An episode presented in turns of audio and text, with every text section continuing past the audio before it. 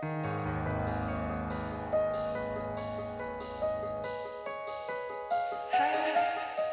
nombre es Mauricio Lechuga y te doy la bienvenida a Postmortem, un podcast donde te comparto las creepypastas y leyendas urbanas más famosas y perturbadoras que están en el fondo de Internet. Si estas historias realmente sucedieron o son retorcidos inventos de alguien, tú lo tendrás que decidir. Las historias pueden contener amplias descripciones de violencia y lenguaje explícito. Escucha bajo tu propio riesgo. Y si quieres historias extra, recuerda que está el Patreon, patreon.com diagonal Morten Podcast.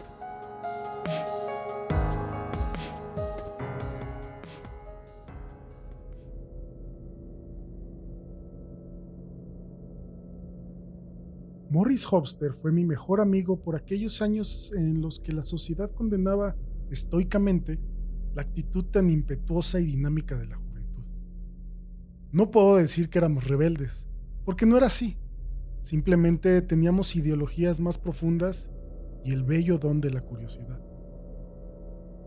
Es que así éramos Morris y yo. Nos encantaba experimentar cosas nuevas como a cualquier joven de nuestra etapa. Era normal que todos se comportaran así.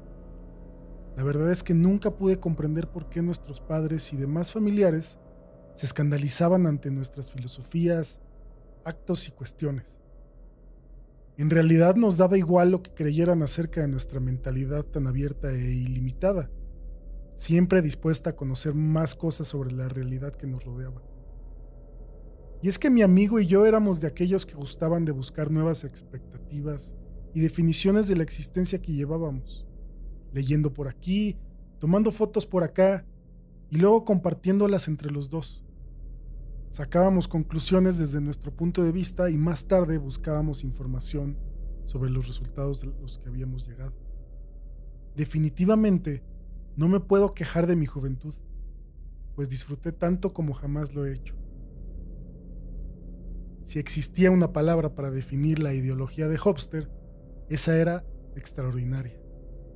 Ni yo poseía tal habilidad para concebir las costumbres cotidianas como un mero escudo ante lo desconocido, ante aquello que el ser humano siempre temió. Él mencionaba constantemente en sus pláticas que el hombre no tenía la más mínima idea de lo que había más allá de sus actos, y que siempre estaba buscando la forma de evadir su decadente e inevitable destino. Sencillamente, Morris era de aquellos jóvenes que, si se lo hubiera propuesto, habría llegado a la cima más encumbrada entre los sabios del mundo. Debo admitir que me sentía muy bien a su lado, pues era el único que lograba comprender mi concepción de la vida e incluso compartíamos puntos de vista iguales que, de no haber sido porque no compartíamos ningún parentesco familiar, podría haber jurado que ese chico era mi gemelo ideológico, por así decirlo. Sin embargo, el tiempo, maldito verdugo que inevitablemente te obliga a enlazarte con tu inverosímil destino, quiso que ambos nos separáramos y mi amigo se mudó junto con su familia a otra ciudad. Cuando él fue a comunicarme la desagradable noticia, no pude contener la agonía que estaba experimentando en mis adentros, y juntos nos despedimos con muchas lágrimas. Lo que más me dolió de aquel aviso fue que claramente sentí cómo se desgarraba una parte de mi ser, y era extraída por algún ser desconocido que deseaba ver mi sufrimiento. No puedo describir con otras palabras lo que padecí en aquel instante. Ese instante en el que mi destino estaba por cambiar, quizá para siempre, o tal vez era solo una prueba de valor para ambos. Actualmente, mi ilimitada imaginación me permite hacer una especulación sobre aquella circunstancia que decidió todo por nosotros. Tal vez la vida nos vio como una amenaza, algo que podía romper su cuidadosa y bien estructurada coreografía de falsedad y egoísmo. Siendo así, no había lugar para nosotros en ese mundo. Aún recuerdo bien esa sombría tarde en que lo vi irse. Su cara transmitía una serenidad impresionante, aunque yo sabía perfectamente que aquello era una máscara que estaba usando para evitar mostrar su dolor ante su familia, la cual era muy severa y conservadora. Su caso familiar no era la excepción por aquellos tiempos, pues muchos jóvenes de nuestra edad pasaban por la misma experiencia, incluso yo la vivía. Aquel que no tuviera unos padres así podía considerarse afortunado, muy afortunado. Tengo bien plasmada en mi memoria su cara al momento en que el carro encendió con todo aquel maletero encima, su expresión casi marcada a fuego. Me estaba comunicando con la mirada que ni la misma distancia nos separaría y que en algún día volveríamos a vernos. Yo entendí su silencioso lenguaje y con el mismo idioma le dije que así sería y que tarde o temprano estaríamos juntos de nuevo para descubrir más. Las cosas continuaron su marcha normal, desde el punto de vista de la sociedad que me rodeaba, claro. Pero desde que Hopster se fue, supe que mi vida ya no sería la misma. Me resultaba imposible el concordar con los adultos, quienes aseguraban que las amistades de juventud eran fácilmente olvidadas. Y los jóvenes de mi ciudad me daban los ánimos que necesitaba para afrontar esa terrible ideología a la que llamaban madurez adulta. Qué grande fue mi alegría cuando recibí una carta de Morris. Recuerdo que mi padre acababa de llegar de su trabajo y siempre tenía por costumbre revisar el buzón antes de llegar a casa. Escuché sus pasos subiendo las escaleras y supuse que pasaría de largo por mi cuarto sin saludarme, como siempre lo hacía. Me sorprendió sobremanera que tocara la puerta de mi habitación pero después comprendí que solo lo había hecho porque entre las cartas que llegaron había una para mí. Mi padre me entregó el sobre y salió de mi cuarto. Me quedé observando la carta por un tiempo. Quien me la había escrito era Morris. Imaginen mi emoción cuando la comencé a abrir y descubrí, con total alegría, la pequeña pero fina letra de mi mejor amigo. Sin más tiempo que perder, comencé a leerla. mi muy apreciable e incomparable amigo Randolph Gordon. No puedo concebir la emoción de este momento en el cual estoy redactando estas líneas. Me siento feliz de poder escribirte por primera vez, luego de que fuese forzado por mi familia a abandonar el lugar donde pasé los mejores momentos de mi vida, con el amigo que jamás podré olvidar. Te parecerá increíble, pero desde que estoy acá no logro adaptarme a mi nueva forma de vida. La ciudad en la que vivo ahora es mucho más caótica que la tuya. Los jóvenes se apegan ciegamente a las enseñanzas de los adultos y, por desgracia, no ejercen su libre albedrío como debería de ser. Si los adultos de mi anterior pueblo eran severos y conservadores, estos van más allá de esas erróneas y estúpidas ideologías. No puedes imaginarte la felicidad de mis padres al saber que sus vecinos tienen un hijo bien educado, que nunca pone en duda la autoridad de sus mayores y que es obediente. Solo puedo pensar en la debilidad de pensamiento que posee ese pobre muchacho, y no lo culpo. La verdad no puedo hacerlo porque el ambiente en que ha crecido lo moldeó así, y así quedará para su eterna desgracia. Por el otro lado, mi familia a cada momento menciona cuánto hubieran dado para que yo creciera en esa maldita ciudad desde un principio y están diciéndomelo a cada momento del día. En la escuela soy visto como el rebelde sin causa he tenido choques de personalidad con todos los profesores, incluso con la directora. Me han llamado varias veces la atención por defender mis justos derechos y cada vez que me pongo en contra de los pensamientos tan cerrados de mis maestros, mis padres son citados para conversar con ellos y los exhortan a que me pongan en mi lugar o alguien más lo hará un día. Ellos como siempre lo has sabido, y es costumbre del lugar donde estás, dicen que se avergüenzan de mí, que debería aprender a comportarme como el hombre que soy y que definitivamente tendrán que enseñarme a levitar.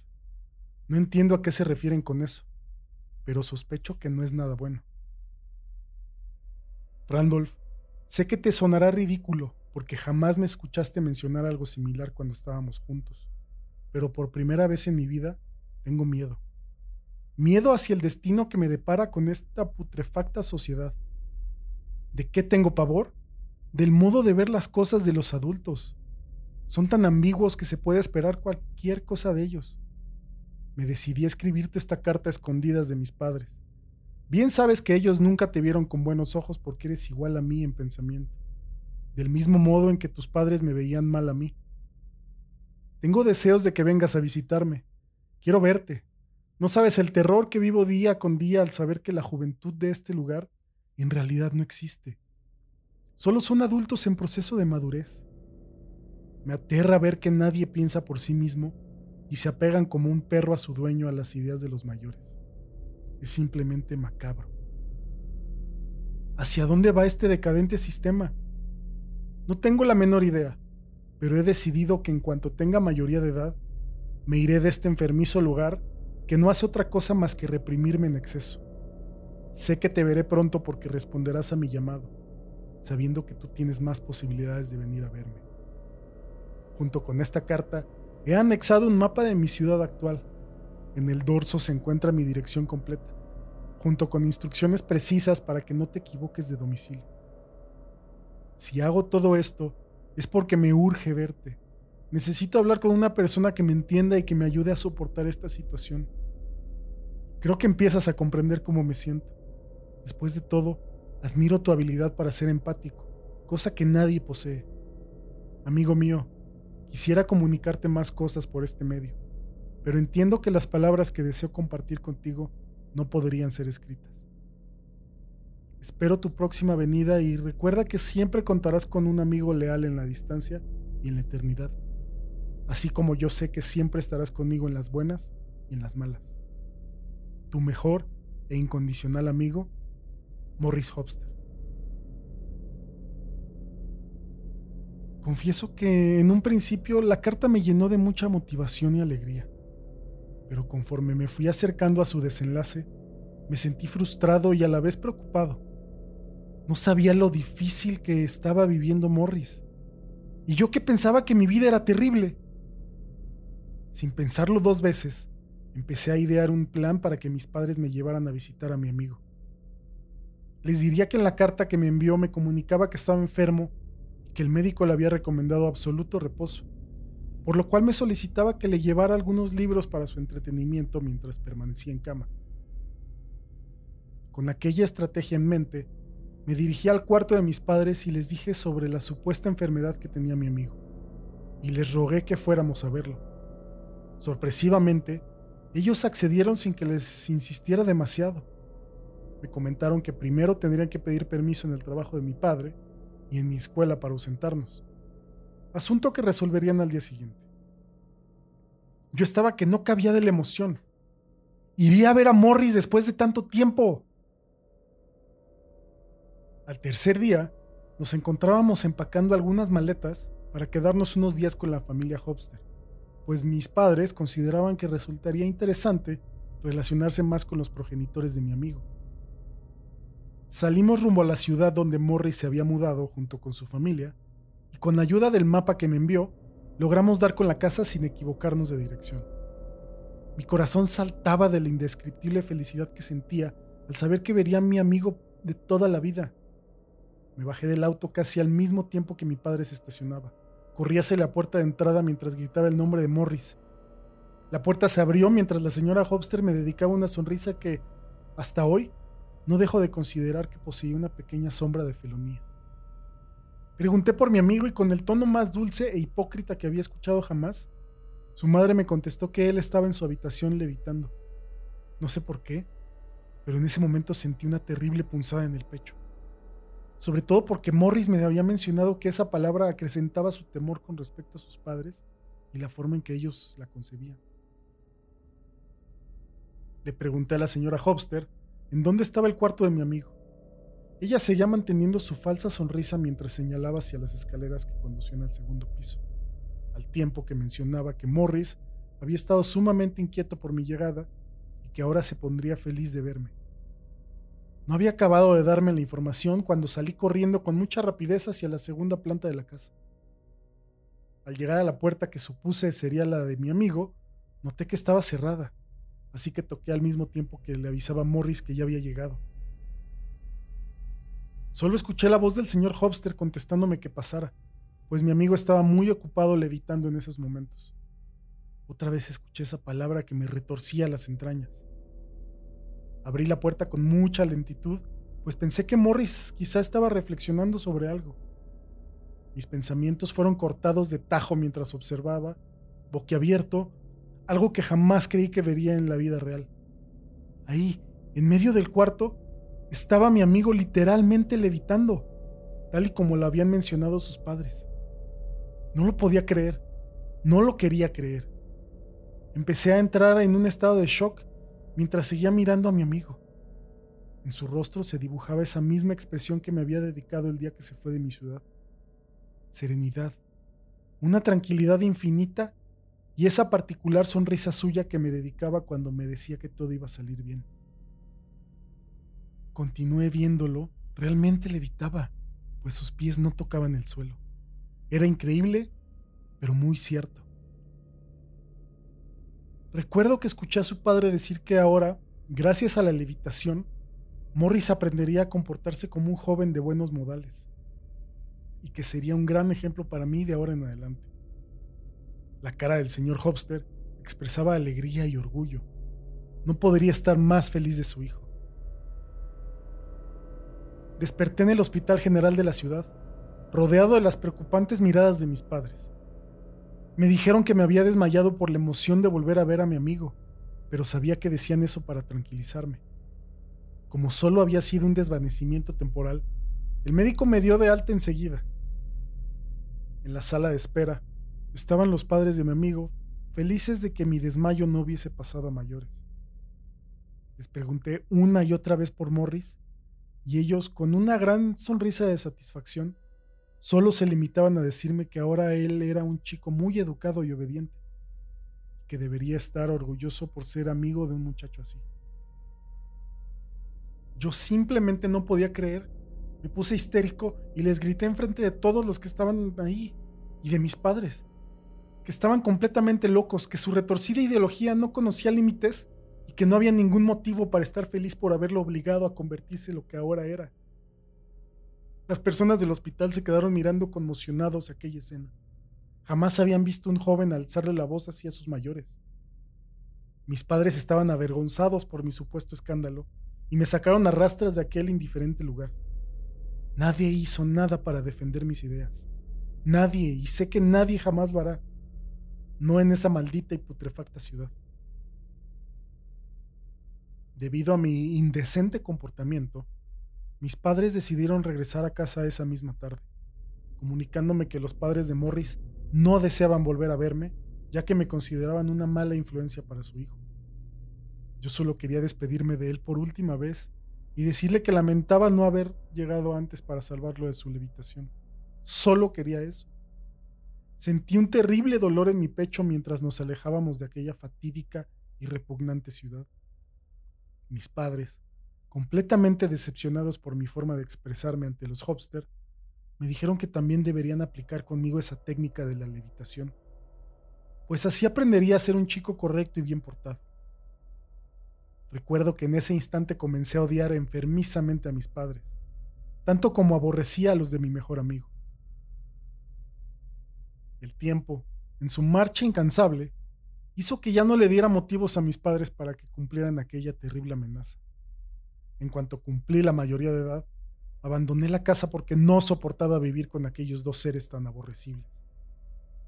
Me mudé a un pequeño poblado lejos de mi antiguo hogar Puedo decir que ahora llevo una vida tranquila pero no feliz, pues el recuerdo de la sorprendente levitación de mi amigo me persigue a todos lados.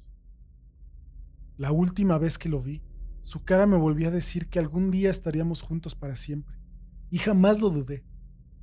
Creo en su palabra y siempre seguiré creyendo en ella, a pesar de que él ya no será nunca lo que alguna vez conocí. Pensándolo bien, yo tampoco quiero seguir siendo lo que soy ahora. He leído su carta muchas veces en mis tiempos de soledad, solo para sentirme acompañado, y aquella palabra que le dio un sentido nuevo a la vida de mi amigo siempre se ha quedado marcada en mí, tal y como si fuese un tatuaje.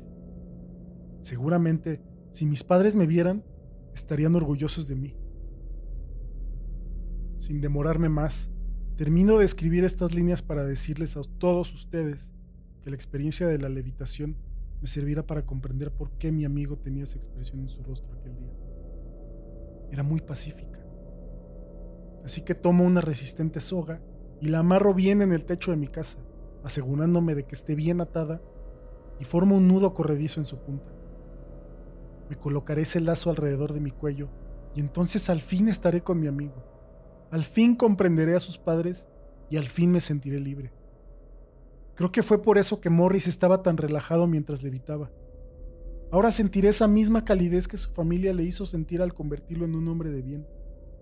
Levitaré, sí, para que mis pies jamás vuelvan a tocar este inmundo suelo.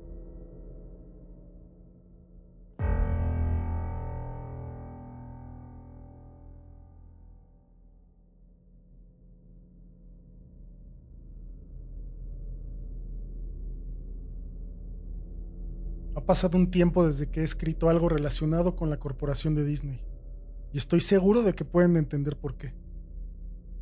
Ha estado sucediendo mucho desde mi última publicación. He recibido cantidad de preguntas y preocupaciones de individuos que leyeron mi experiencia de primera mano en el Palacio de Mowgli, un parque de diversiones que fue construido y abandonado por Disney. Quiero agradecerle a todos los que han compartido mi publicación ha sido retirada de unos cuantos lugares, en su mayoría de sitios corporativos que fueron influenciados expeditamente por un poder mayor. Sin embargo, por cada tópico caído o publicación de blog que desaparecía, pareció que 100 más habían surgido. Esto es algo a lo que se tendrán que enfrentar. No hay vuelta para atrás, ni para ellos, ni para mí. Definitivamente estoy siendo seguido durante más o menos el primer y segundo mes, lo atribuía a la paranoia. Cualquier mirada casual en mi dirección o media sonrisa me exaltaba. Cabellos erizados en el reverso de mi cuello. El primero, o más bien el primero que fui capaz de distinguir, fue un trabajador telefónico dando vueltas por mi complejo de apartamentos. Era un hombre de la mediana edad, de cuerpo pastoso y vestido como uno esperaría pero algo simplemente estaba mal con él. No podía decir qué era, pero sabía que esto no era un simple caso de mi imaginación dándome problemas. Se veía incómodo y fuera de lugar, no como alguien que estuviera haciendo su trabajo de rutina. Lo seguí alrededor de la esquina solo para perderlo. Cuando me di la vuelta para volver a casa, ahí estaba, viendo directamente hacia mí, a unos 5 metros de distancia, inexpresivo y frío. ¿Explorando? Me preguntó.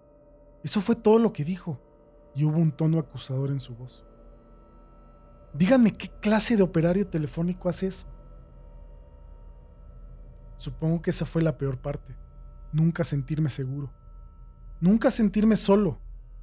Eso y la mercancía ocasional de Disney que era dejada en algún lugar para que la encontrara. Mickeys pequeños de goma en el buzón una revista de Disney Adventures en mi librero. Esconden Mickeys pequeños por todos lados. Tres círculos, uno grande, dos pequeños, a manera de la silueta de la famosa cabeza del ratón. He empezado a llevar una lista activa de los Mickeys que he encontrado. Anillos de humedad en mi mesa de café, uno grande, dos pequeños. Botellas de vidrio pigmentadas que fueron dejadas en la entrada a mi apartamento vistas desde lo alto, todas rojas.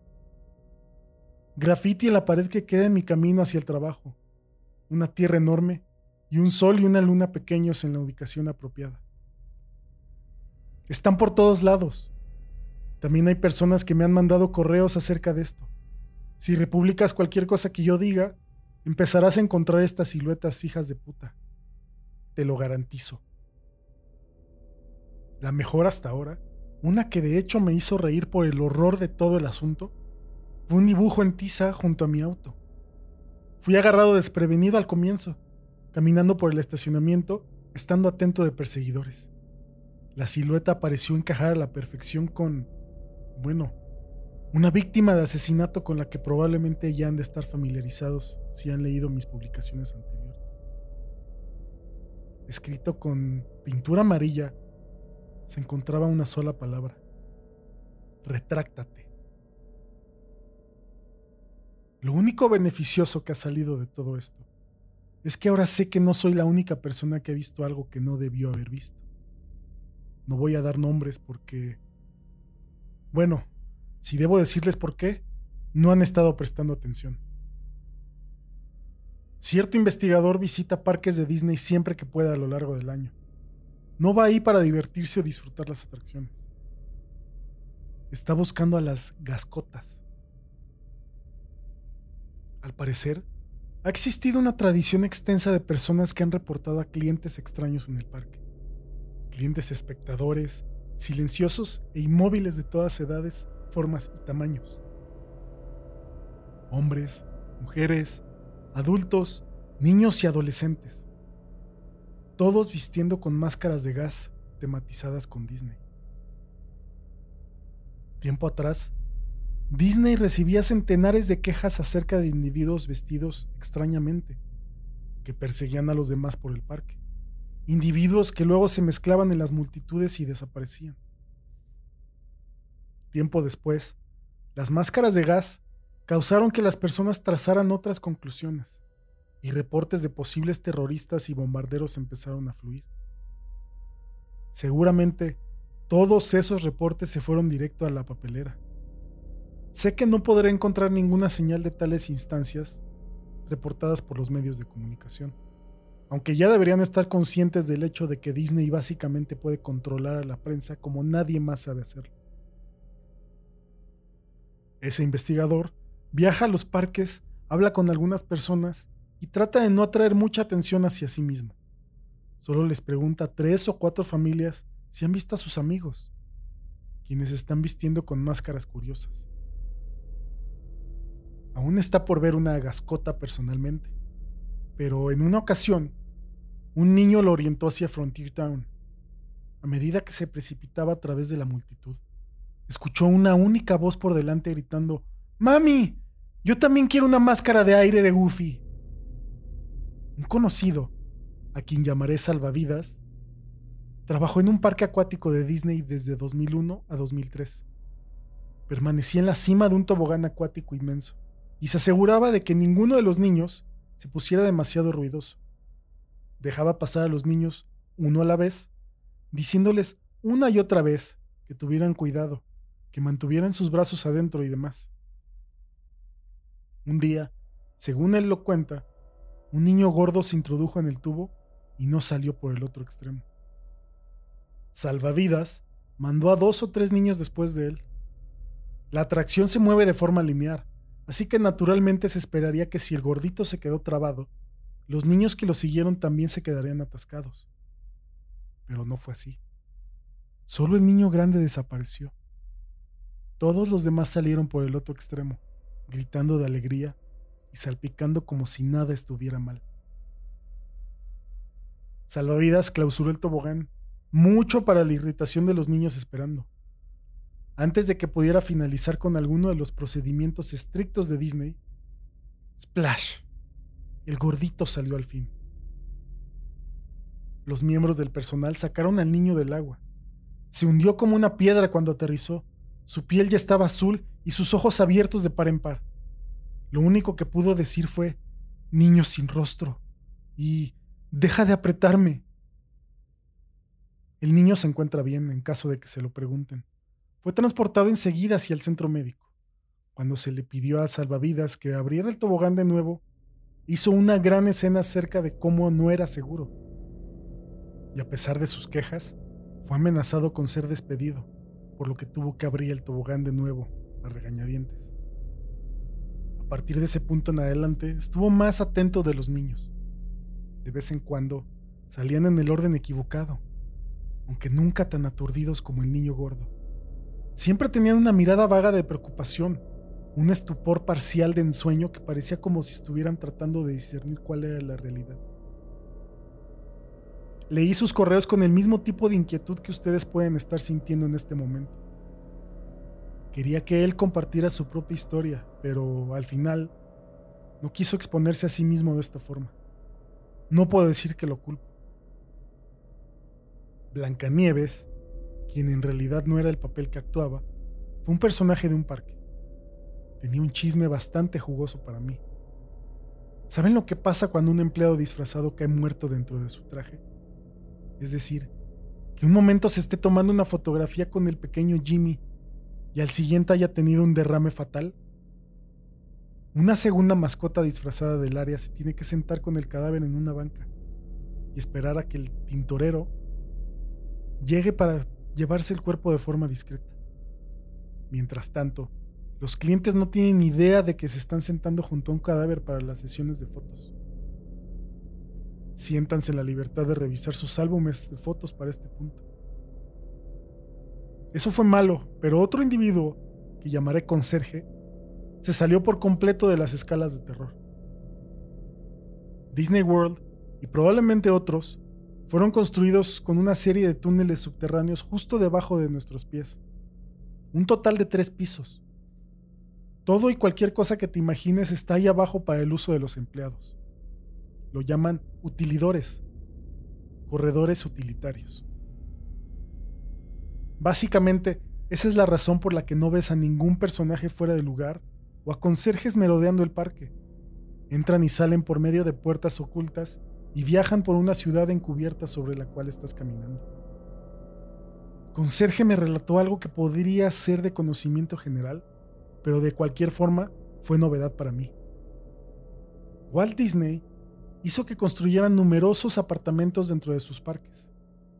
Existe uno arriba del castillo de Cenicienta, hoy otro en la atracción de Piratas del Caribe. Están por todas partes. Más que eso, existen clubes nocturnos, salas de cine, boliches y mucho más. Todo detrás de puertas que fueron construidas justo detrás de las fachadas extravagantes por las que pasaste sin darles un segundo vistazo. El Club 22 es una de tales áreas escondidas. Si tienes el dinero en efectivo para unirte al club exclusivo, que no lo tienes, entonces tendrás acceso a él y mucho más. El Club 22 es un hogar en donde todo se vale.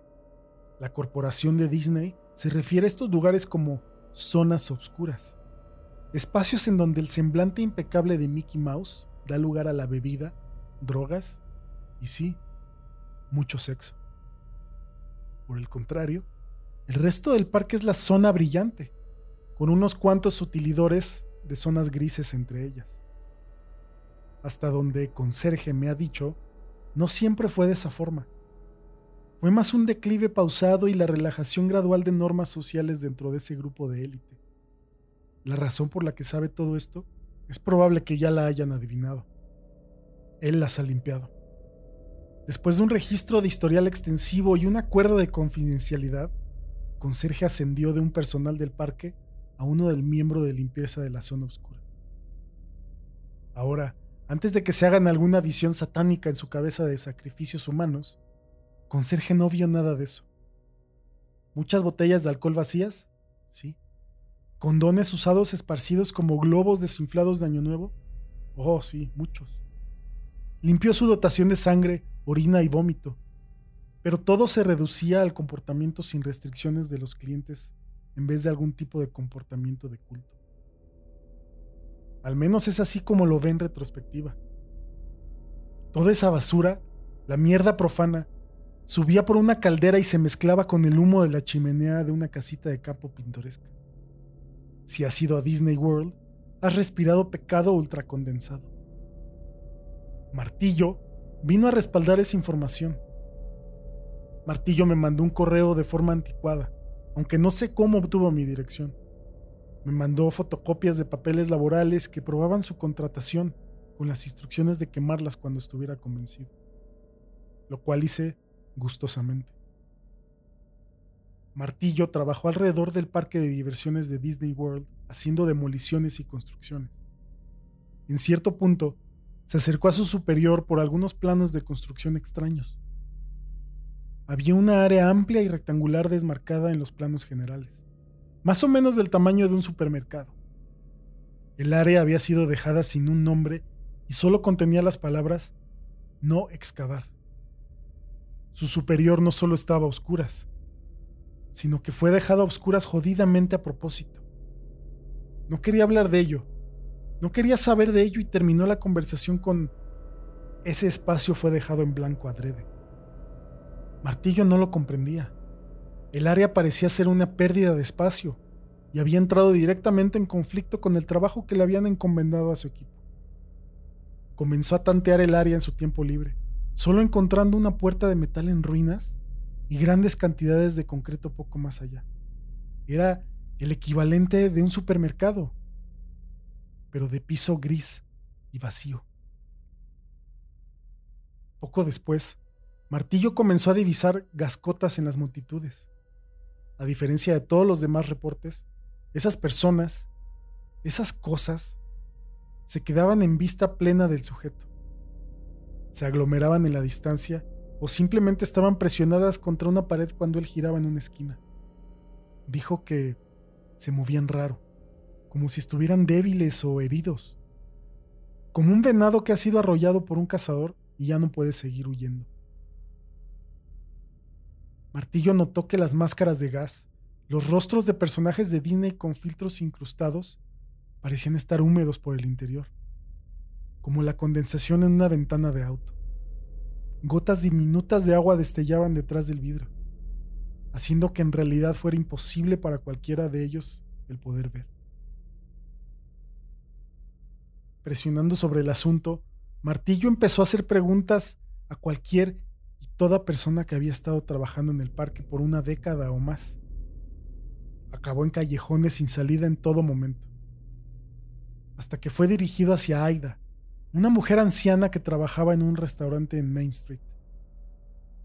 Había estado ahí desde hace mucho tiempo atrás, y aunque nadie tenía los cojones para preguntar directamente, todos sabían que Aida tenía multitud de historias terribles que contar. Martillo le preguntó acerca del espacio vacío, luego acerca de los clientes con máscaras de gas, y al principio pensó que iba a recibir las mismas negativas que había estado recibiendo hasta entonces. Ella estaba callada, inquietantemente callada. Solo acero, pronunció con voz ronca. Una mano solitaria y temblorosa estaba ubicada en su mejilla, como si fuese una niña pequeña temiendo el castigo de su padre. No se cruzó con la mirada del hombre durante toda la conversación. La sala cero era otra habitación oculta más, al igual que los apartamentos y el Club 22. Sin embargo, su gran tamaño y su ubicación muy por debajo del parque lo diferenciaban de cualquiera de las zonas oscuras divertidas. Era un refugio antibombas. La sala cero fue construida para soportar un ataque masivo ya sea ejecutado por enemigos extranjeros o domésticos. La sala cero había sido abastecida con suficientes raciones para alimentar al número promedio de clientes del parque en cualquier momento dado, y albergaba un cuarto de pánico, algo más pequeño pero lujoso para los altos mandos de Disney. Durante la Segunda Guerra Mundial, máscaras de gas oficiales de Disney fueron producidas en verdad para que los niños las utilizaran en el evento de un ataque. La idea era que sería menos atemorizante para los niños si el rostro de Disney fuera estampado en los dispositivos de seguridad para tiempos de guerra. Y además, algún genio decidió que entonces los niños estarían atemorizados por las máscaras de las que sus padres vestían. Y así, todas las máscaras, para adultos y niños, se tuvieron que ajustar al mismo estándar peculiar durante el susto de la Guerra Fría de los 60, cuando Disney World fue construido, la sala cero también fue abastecida con máscaras similares. Ya sea porque realmente se preocuparan por los miedos de los niños, o solo porque fuera publicidad insensible, los objetos encontraron su camino hacia ahí abajo. Pero nada de esto explicaba lo que Martillo había estado viendo. No solo las apariciones visiblemente sobrenaturales, sino también la sala desolada. He estado ahí, le explicó a él. No es más que un techo de cemento y cuatro paredes. No. Aida negó con su cabeza y se cubrió la boca, ahogando un sollozo. Has estado encima de ella. Algo o alguien hicieron sonar la alarma un día, cuando el parque estaba a capacidad llena. La advertencia fue clara. Supuestamente era un ataque aéreo. El personal de seguridad apresuró a todos hacia abajo, abajo y más abajo, al refugio tremendo. Ahí se les ordenó que se pusieran sus máscaras y se agacharan por la duración del ataque. Todo se mantuvo en silencio por alrededor de 30 minutos, excepto por los niños llorando y los quejidos atemorizados. Nadie quería morir. así que estaban agradecidos en cierta forma por esa extraña medida de seguridad. Entonces, el primer grito se disparó. ¡Oye! Exclamó un hombre. ¡Deja de pellizcarme! Olas de chillidos y alaridos fluyeron a través de la multitud, desde una pared a la otra, de adelante hacia atrás. ¿Quién está corriendo? Tranquilícense. ¿Quién se está riendo? No es nada gracioso. ¡Auch! ¿Quién se paró en mi pie? A pesar de los guardias de seguridad que les rogaban a todos que se sosegaran y mantuvieran la calma, la multitud se tornó más y más agitada hasta que finalmente, después de casi una hora de ansiedad, las luces parpadearon y luego murieron. Lo que siguió solo puede ser descrito como caos total. En la oscuridad, nada aparte de los chillidos de los jóvenes y los llantos angustiados de los adultos podían ser escuchados en medio del estruendo masivo e inflamado que hizo sangrar los oídos de todos adentro de esa cámara negra resonante. Un grupo de miembros del personal y unos cuantos clientes lograron llegar a la puerta, más preparados para enfrentar la guerra que a la locura de abajo. Lo que encontraron, por supuesto, fue un parque de diversiones desolado, pero intacto. La música se seguía reproduciendo, haciendo eco a través de las ciudades de cuentos de hadas. Al regresar a la sala cero, los pocos que yacían en la cima de la escalera de hierro no oyeron ningún signo de la riña previa. Solo había silencio. Fue Aida quien descendió por la escalera a pesar de las súplicas de quien dejó arriba. Se acercó a las puertas reforzadas, ahora empapada en oscuridad y solo escuchando el zumbido en sus oídos. Una única voz provino de la negrura. El eco hizo que fuera imposible discernir si el tono rasposo y burlesco estaba al final del refugio antibombas o si estaba justo enfrente de su cara. Cierra la puerta, cariño. Estás dejando que se escape el frío. Dominada por el terror, hizo justamente eso. En cuestión de días, el establecimiento entero, refugio, escalera, todo fue cubierto con metro sobre metro de cemento. El sistema de ventilación y los generadores encima de su techo fueron removidos, creando el gran espacio vacío. Todos aún siguen ahí abajo, le dijo Aida a Martillo. Ahí abajo con quien quiera que haya sido eso. Puede que hayas notado que he usado el nombre de Aida. Desafortunadamente, falleció poco después de haber contado su historia. Una caída accidental luego de haberse levantado de la cama para encender una luz. Tan devota de la compañía, reportó el periódico, que hasta su habitación estaba cubierta con siluetas de Mickey.